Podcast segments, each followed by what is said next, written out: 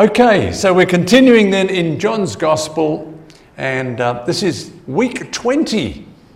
And uh, the title is Our Times Are in His Hands. So we're going to get straight into it. Um, John chapter 7, we're starting this week. John chapter 7. After these things, Jesus walked in Galilee, for he did not want to walk in Judea because the Jews sought to kill him. Now, we just stop there for a moment and uh, just remind you the last three weeks or so, we've been looking at the ministry of Jesus in Galilee. He ministered, um, you know, in Galilee. Then, then he crossed over the lake, and they came around, or they crossed over in boats, and the multitudes followed him, and he fed the five thousand plus. And uh, then he went back over the other side of the lake and they came back. They just wanted to be with him. But he told them, You know, you're following me, most of you, for the wrong reason because of the bread that, you know, you were fed, because of the miracles and so on. And um, then, you know, he, he said to them, I'm the bread of life. Unless you eat my flesh and drink my blood, you have no life in you. That, from that point, many turned back and walked away from him. Uh, but that was the end of Jesus' ministry in Galilee. He didn't minister in Galilee anymore after that. But he walked in Galilee because he did not want to go down to Judea. Why? Because the Jews sought to kill him. Now, I was actually encouraged by that when I read that this week. I'll tell you why. I was invited to um, speak in a country, I won't mention the name of the country, this last week, and uh, to take a conference and speak in a local church. And uh, I'd heard that, you know, it was not safe to go to this country. So I said to the pastor, is, is it safe for me to come? Oh, yeah. He said, no problem, no problem at all. So anyway, after I'd finished having a conversation with him, I just checked online, you know, DFAT. And uh, this particular country, do not go there. if you are there, leave as soon as you can. so I thought, well, that settles it for me. I'm not going. And then, of course, you hear that little voice of condemnation, so you're afraid to lay down your life for Jesus, are you? Well, then I read this. Jesus did not go to Judea because he knew they, were, they wanted to kill him. And, uh, you know, he said in, in another place if they persecute you in one city, flee to another. I remember we used to sing a song, or a hymn it was actually, let me, let me burn out for thee, dear Lord. Wear out, burn out for thee. But then I thought, why? Isn't it better to burn on for Jesus? And, and, you know, when you look at the Bible in the Old Testament, yeah, God was into dead sacrifices, but now we're a living sacrifice. Amen? In fact, um, recently, uh, Methuselah has been my role model. And my favourite song is Staying Alive. Amen. So here we see Jesus. This, in fact, this is really, you know, I mean, we can, we can be humorous, but this is getting to our theme. Our theme is that our times are in His hands. Okay? Now, that doesn't mean to say I can walk out on the main road and stand in front of a truck and say, it's okay, my times are in God's hands. I'm not going to go until it's God's time. It doesn't mean that. And Jesus knew that. He knew that there was a time for him to go and that his time had not come. And so was, it was time to minister, time to preach and to teach and so on until that time when he should lay down his life. And that's the same, dear friends, for you and for I, not only concerning how long we will be here, that's true, that our times are in his hands, not in the hands of a medical report, not in the hands of Satan or fate or any of these things, accidents. Our times are in His hands. And that's a comforting thing to know that we're in the hands of God and He determines our times on earth. Amen. Let's read on. Now, the Jews' feast of tabernacles was at hand.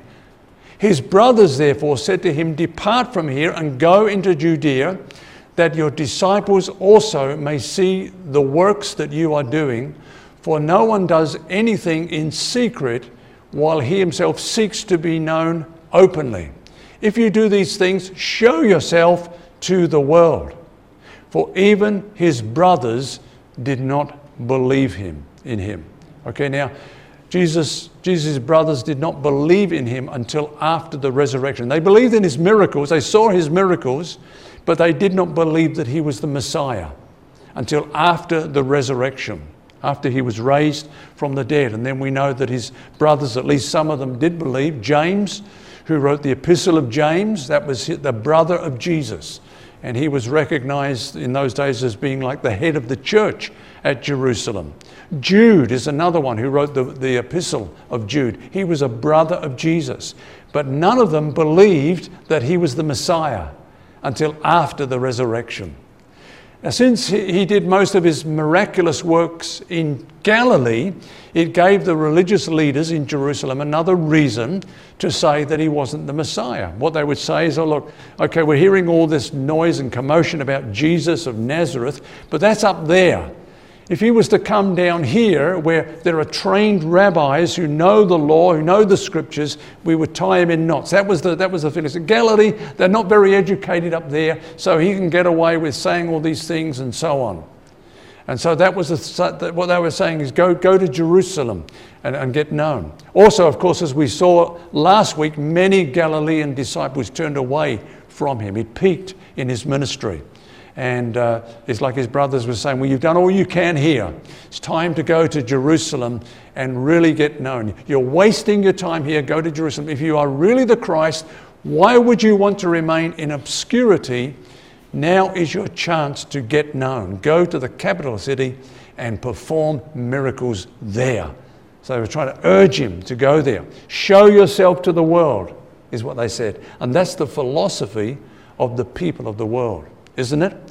Sad that uh, often that's brought into the church is that we've got a big note ourselves, we've got to go big, present ourselves big, and uh, uh, you know try to get people to be attracted to us because we're lifting ourselves up and more people can see us. Show yourself to the world. That's the philosophy of the world. It's quite interesting. I think it was the beginning of last year. I felt the Lord just impress upon my heart that we would begin to see the, the decline of celebrity Christianity. You know, the fact that we're trying to be like the world and put on a stage production and, and, and live like celebrities or, you know, uh, present that kind of image, I should say, um, is, that's not going to work. In the kind of ages and times that we're living in now, the difficult times, the trying times, we need real Christianity, real relationship with God. And G- Jesus was not moved by this show yourself to the world thing. In fact, he, he later on goes on to say, unless a grain of wheat actually falls into the ground and dies, it abides alone. You may just think about a grain of wheat, you know, uh, attached to a stalk of wheat uh, and, and just swaying with the wind in all its glory and the sun shining upon it. But then a grain falls off that stalk into the ground. Not long after, it loses its beautiful, shiny, golden coat and it just dies, decomposes. But then all of a sudden, out of that comes new life, many more grains. That's the way God works. That's God's work. He's built that into creation itself. And, and uh, as in the natural, so it is in the spiritual. Jesus was never moved by this kind of. In fact, that's, that was one of the temptations, wasn't it? when he was uh, uh, tempted by the devil. One of the temptations was throw yourself down from you know, the temple heights, and then he quoted the scripture. It's written, He shall send His angels to have charge over you, and they will catch you in their wings, lest you dash your foot against the stone. What a way to start a ministry. Eh? Jump off, you know, a high place, and the angels will come down. Everyone will see the angels come down and just cushion the blow, and they'll know you're from God. But Jesus did not succumb to that kind of thing. He just let God. Now, God's not against greatness, by the way. I mean, you look back through the Bible, there are many great men and women of God that we just thank God for what He did through them down through the history of the church, many great men and women of God. God is not against great, greatness as long as He is the architect of it. Amen? Because He said to Abraham, I will bless you and make your name great in the earth. That's God doing that. But it's when it's self manufactured, when we try to, to build ourselves up, big note ourselves, that's what God is against. And that's what the, the, the, brothers of Jesus were saying to him. It's time to get on the big stage now and uh, play to the gallery, as it were, and let everybody see you. Jesus said to them, this is where we come back to our theme again My time has not yet come, but your time is always ready. Isn't that interesting? My time has not yet come, but your time is always ready. Jesus was not an opportunist and did not live according to the whims and wishes of the people, but according to his Father's will and timetable. Everything was governed by what his Father wanted. But for those who are not submitted to the Father, they do what they want when they want. It's quite interesting. Uh, you know, I advertised the, the title for this week on my Facebook page, and uh, a lady who's been following us in America said that she. Um, she said she didn't know what passage I was speaking about or, or, or, about this verse especially, but she said that's, that's so true. Our times as God's people are in His hands, but, but the people of the world, it doesn't apply to them. And that's the exact thing that, that uh, Jesus was saying here. Your time is always ready. In the Father's time, the whole world would know about Him. But He didn't need to try to uh, preempt that. He didn't try to he didn't need to push that and make it happen. Uh, but because if you're not in Christ, you're not governed by the will of God, you're not, you're not sort of, uh, that principle does not apply to you. But we are, we're the people of God, and our times are in His hands. What, what does that mean? It means that God's working all things, all things in our lives. There's no coincidences, there's no accidents. There's nothing that is just kind of inconsequential.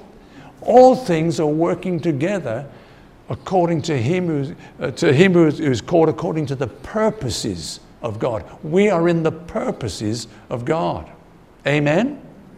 Amen. You know, you think about, um, for example, Joseph.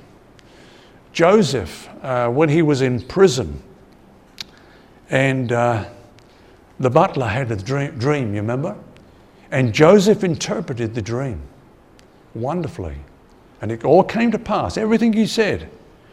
And the butler was so thankful, and Joseph said, Now, when you get out, remember me to your boss, who was Pharaoh, because I'm here unjustly. I was wrongly accused. I shouldn't be here. And, and you know, the fact that God has spoken to me and, and, and accurately predicted your future proves that God is on my side. Give a word to, to Pharaoh. He said, I'm your man. but he got out and he forgot all about him straight away. Two years went by. Two years. And then what happened? Pharaoh had a dream. And he was just in turmoil. He knew it was there's some significance about it, and nobody could interpret it. And then the butler says, Ah, now I remember there's a man in prison who interprets dreams. And within three minutes, they had Joseph out of prison, standing in front of the greatest man, the most powerful man in the world at that time.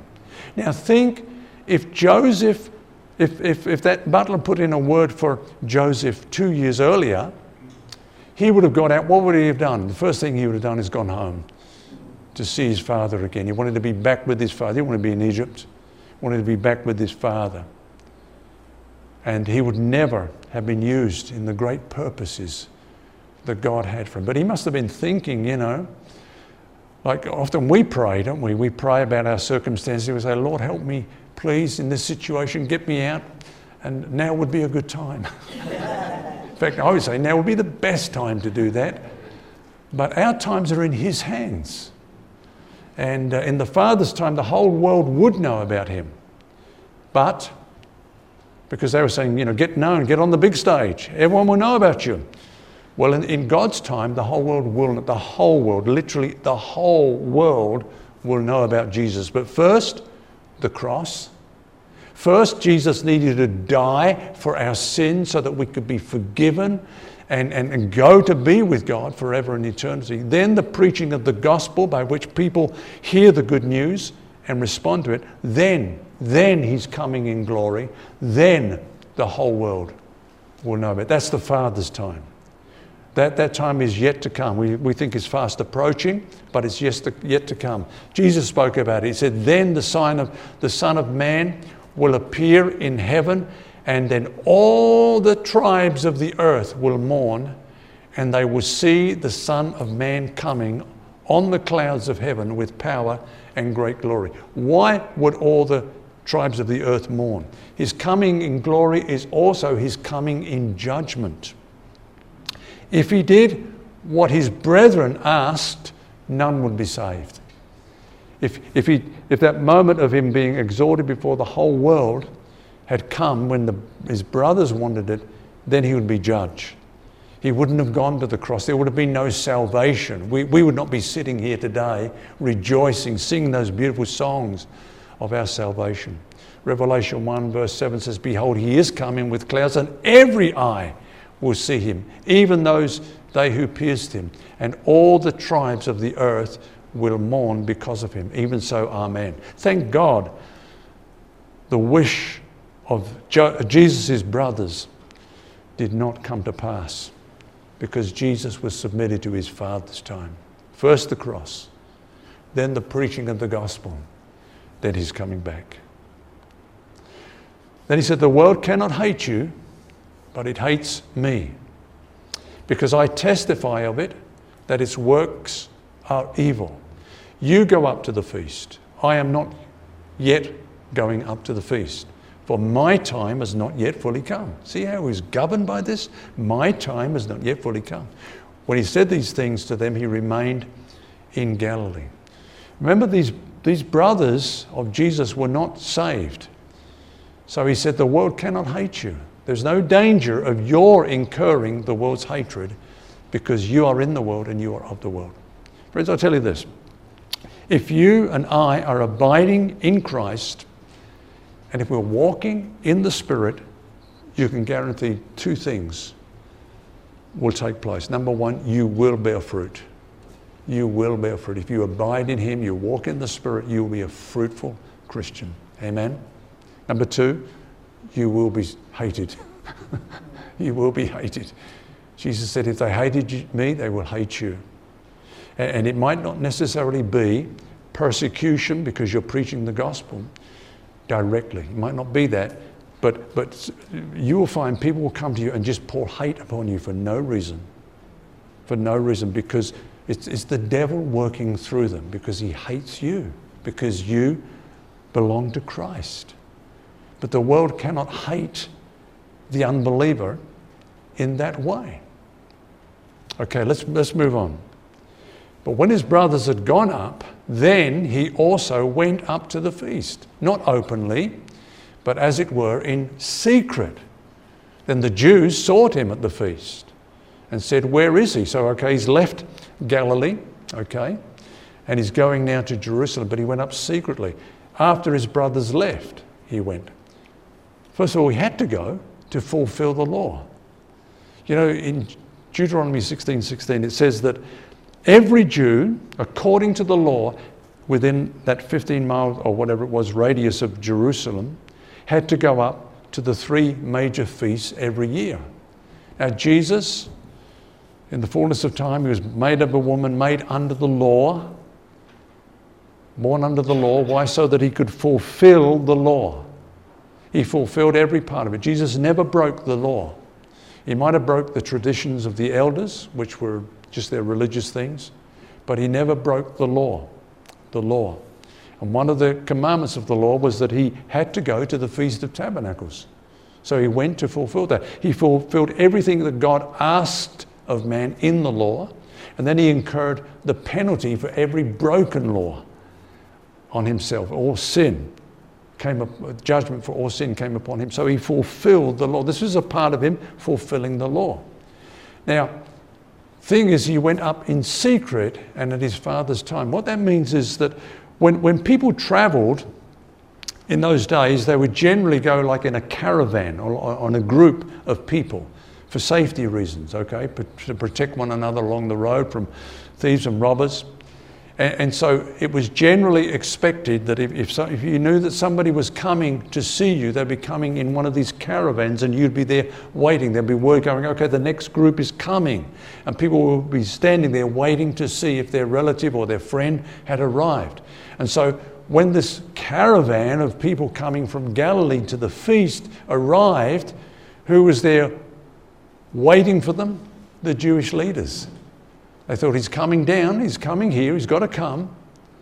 And they, they expected him to come, but he was not in that group. They looked through the whole group, he was not there. That's why they said, you know, where is he? But then he came later, secretly, not in a group, on his own. That Jesus' enemies were watching for him to arrest him, but he was, it was not his time. And this was the last time he would see Galilee. He's left Galilee now until after the resurrection. So everything now that we're reading in John, right up to the crucifixion and until the resurrection, all takes place in Judea and especially Jerusalem. And there was much complaining amongst the people concerning him. Some said he is good, others said no, on the contrary, he deceives the people. However, no one spoke openly of him for fear of the Jews. Some said he was a good man, others that he used his good deeds to deceive. So, actually, that's what an Orthodox Jew today would say about Jesus. If you get into a conversation about Jesus, you, you, you discuss all the good things he did, how he healed the sick, how he taught, you know, and set the captives free and, and, and said so many beautiful things. They would say, yes, but that's what he used to deceive people to make him think that he was a good man, you see? And so this is, people were divided. Okay, yeah, we can't deny he's a good man, but, but is this goodness in order to deceive? Those who favoured him were intimidated by the leaders from showing their support. So they wouldn't speak openly of their support lest they were excommunicated. But on the other hand, the leaders did not want to arrest him because there was this support from many of the people and that they could turn against them. And so the people were divided, but they didn't know what to do with him. The Jews, Jewish hierarchy didn't arrest him openly because of his popularity with the crowds. Now, about the middle of the feast, okay, the feast was about eight days, seven days, and then they added another one on at the end, eight days. So, about the middle of the feast, Jesus went up. So after about four days, Jesus went up secretly when nobody was expecting him. The big group had already gone and arrived. Uh, and he went into the temple and taught. And the Jews marveled, saying, How did this man, or does this man, know letters having never studied? It's a very interesting point. The people marveled that he knew the scriptures so well, having never attended the rabbinical school. Some concluded he must be teaching his own ideas. Now, that's a very important thing. You know, the more I pondered this, this statement, I thought this is almost like, um, you know, Christianity or theology, if you like, is the one, probably the one subject where it's not necessarily a good thing to be qualified or to be credentialed. Amazing. I mean, like if I go to see a doctor, I want to know their credential, that they've gone through school, they've got their education right, and they've, they've been trained and so on. If I go to see a lawyer, I want to know that he knows what he's talking about. Amen? But when it comes to theology, the tragedy is that, and, and I've seen this and I've, I've, I've known this, you can go through a theological training school and not learn the main thing not learn and be taught and trained in the finished work of Christ and the fact that everything flows out of that. You can miss the main point. I know that for a fact. You get a lot of Bible knowledge. In fact, in many cases, when people say they're going to Bible school, I don't get excited. I think, well, you're probably going to have a lot of unlearning to do when you come out. A lot of unlearning. That's a fact of the matter. And, and, and this is the case with Jesus. They could not understand how he could speak these words of life with authority. And he hadn't been to one of the rabbinical schools. And wasn't that the same with the, the disciples? Just fishermen? Just, you know, common people. Now, when they saw the boldness of Peter and John and perceived that they were uneducated and untrained men, they marveled and they realized that they had been with Jesus. That was the difference.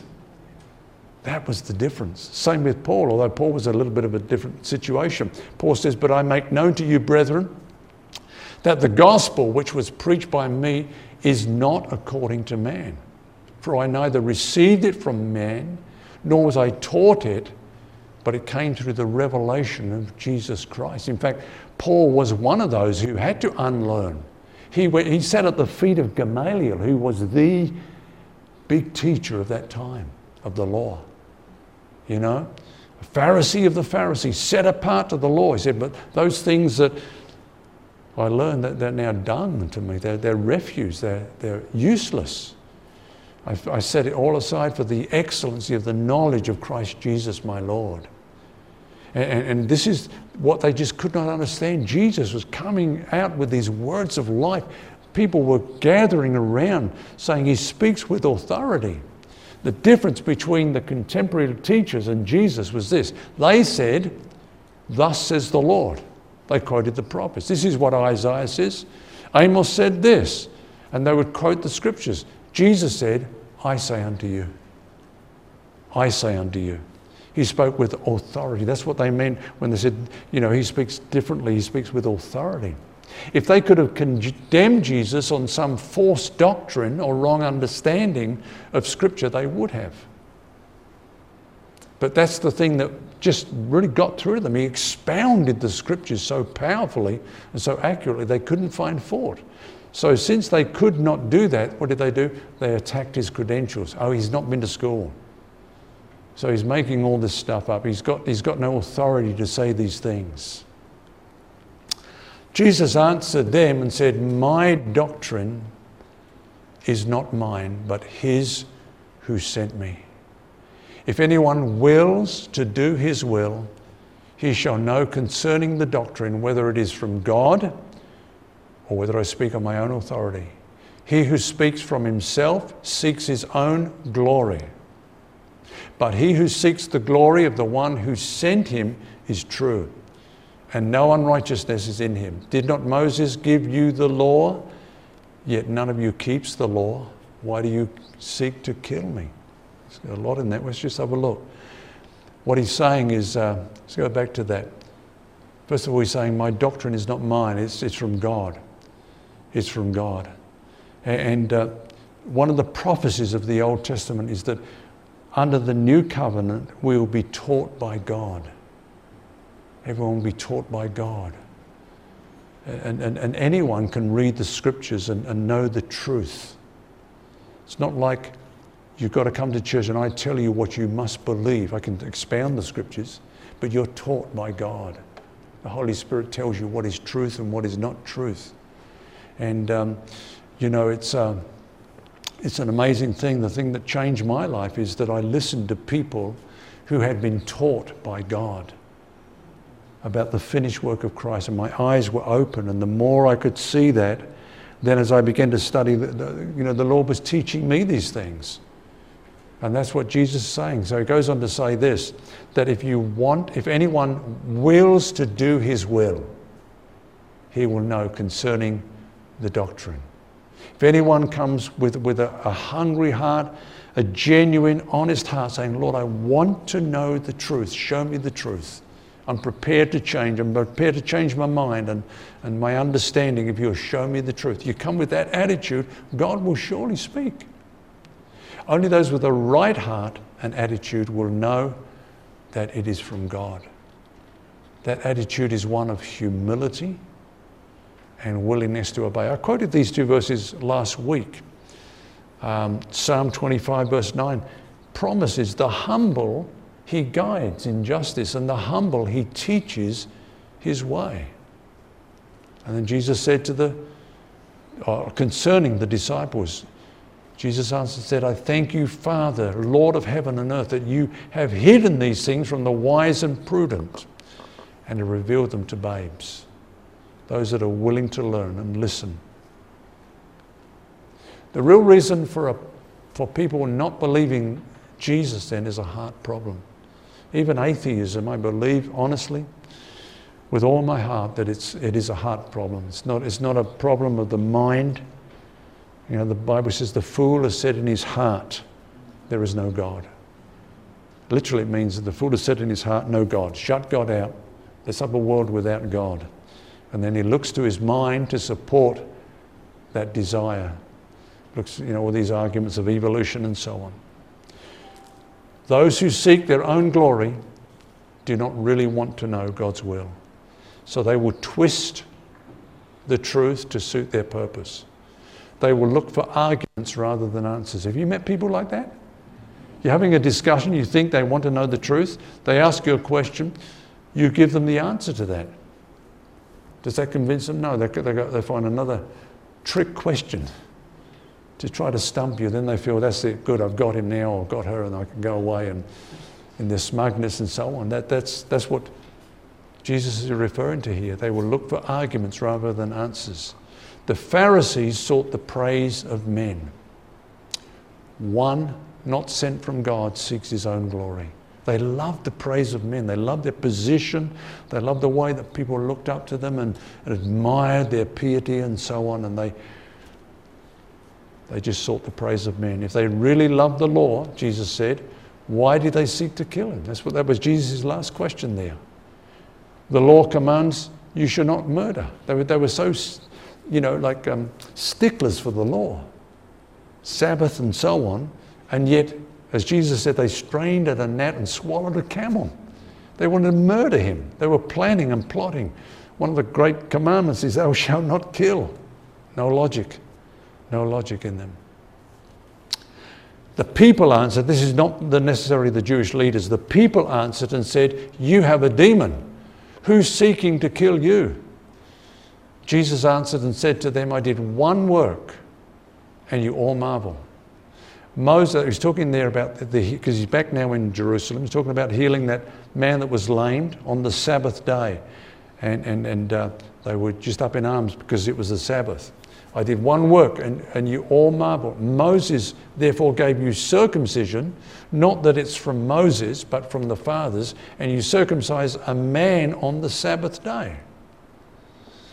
Because, you know, they, they, they um, had to circumcise on the eighth day after birth. And as I understand it, that is the day when the blood begins to congeal. So if there's a cut, it will congeal rather than just keep flowing out. And, it's amazing because that was back then, in, you know, the beginning of the time, as it were, and yet God knew these things. Said on the eighth day you circumcise, but sometimes the eighth day fell on the Sabbath. You see.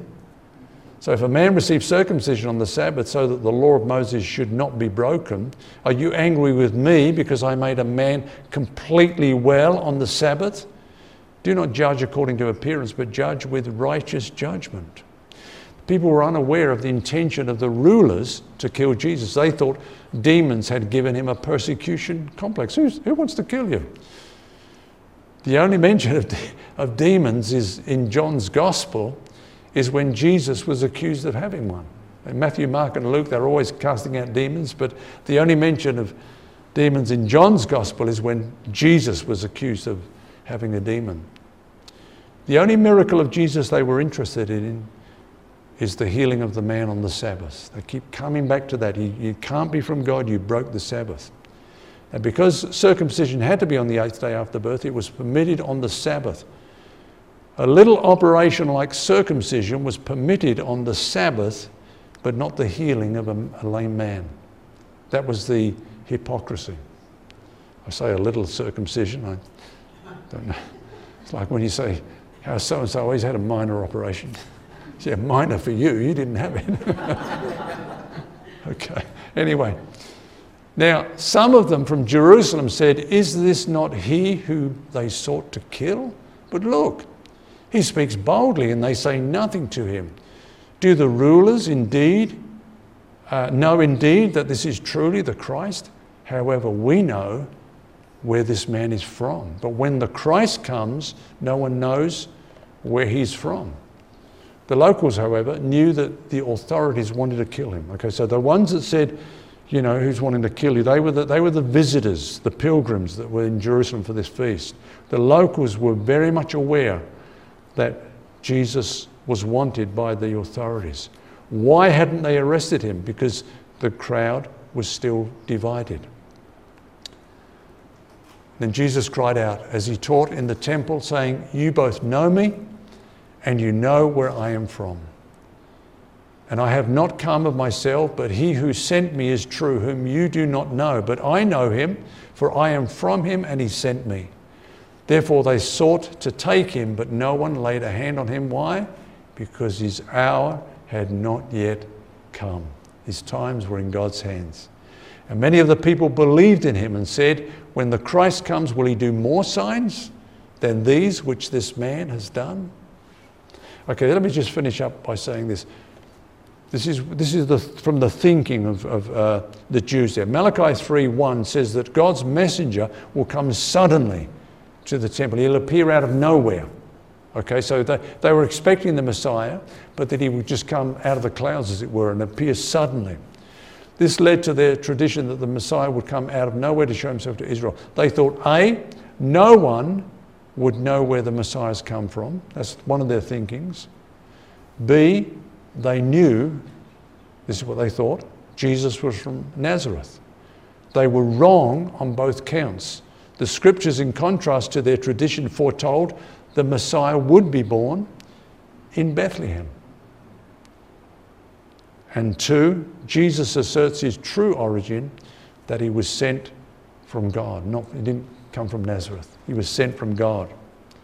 Now, now, the problem there was that, as I've said before, the prophets foretold the coming of Jesus, but they did not understand there would be two comings the first advent and the second advent. In fact, I was speaking to someone recently who's been sharing with a Jewish person. And what's the best way to, to share with a Jewish person, an Orthodox Jew? Instead of getting into lots of arguments, just say this one thing. The difference between you and I is this you believe the Messiah will come, we believe he has come. That's the big difference. Amen? Now, we believe he's coming back but they only saw these prophecies of grandeur, you know, the Messiah coming, the whole world looking upon him, not this humble coming as a babe in Bethlehem, growing up in his humanity, then going to the cross. They, they couldn't see that in the scripture. His enemies then wanted to take him, but could not because his hour had not yet come. God was in control, not them. Our times are in his hands. Your times are in His hands. Thank God for that. We are not governed by fate, we're not governed by, by sickness, by the devil, by any of those things. It doesn't mean to say we throw our lives away foolishly. Obviously, we have a responsibility. But thank God nobody can take us prematurely. We will go when it's His time, just as it was with Jesus. Let's pray together. Father, we thank you this morning for the Word of God, and we just thank you for this wonderful sovereignty of God that we rejoice in today, that, Lord, our lives are in your hands. You are God, and you are the God of our lives. And we thank you, Lord, that as we entrust ourselves to you, we know that you know the perfect timing, not only for our, our time to depart this world, but in all that is taking place in our lives, the circumstances we're going through, the trials that we endure, the promises that you have given to us. We thank you that, Lord, all of these are in your hands, and we rest in that today. In the name of Jesus, amen.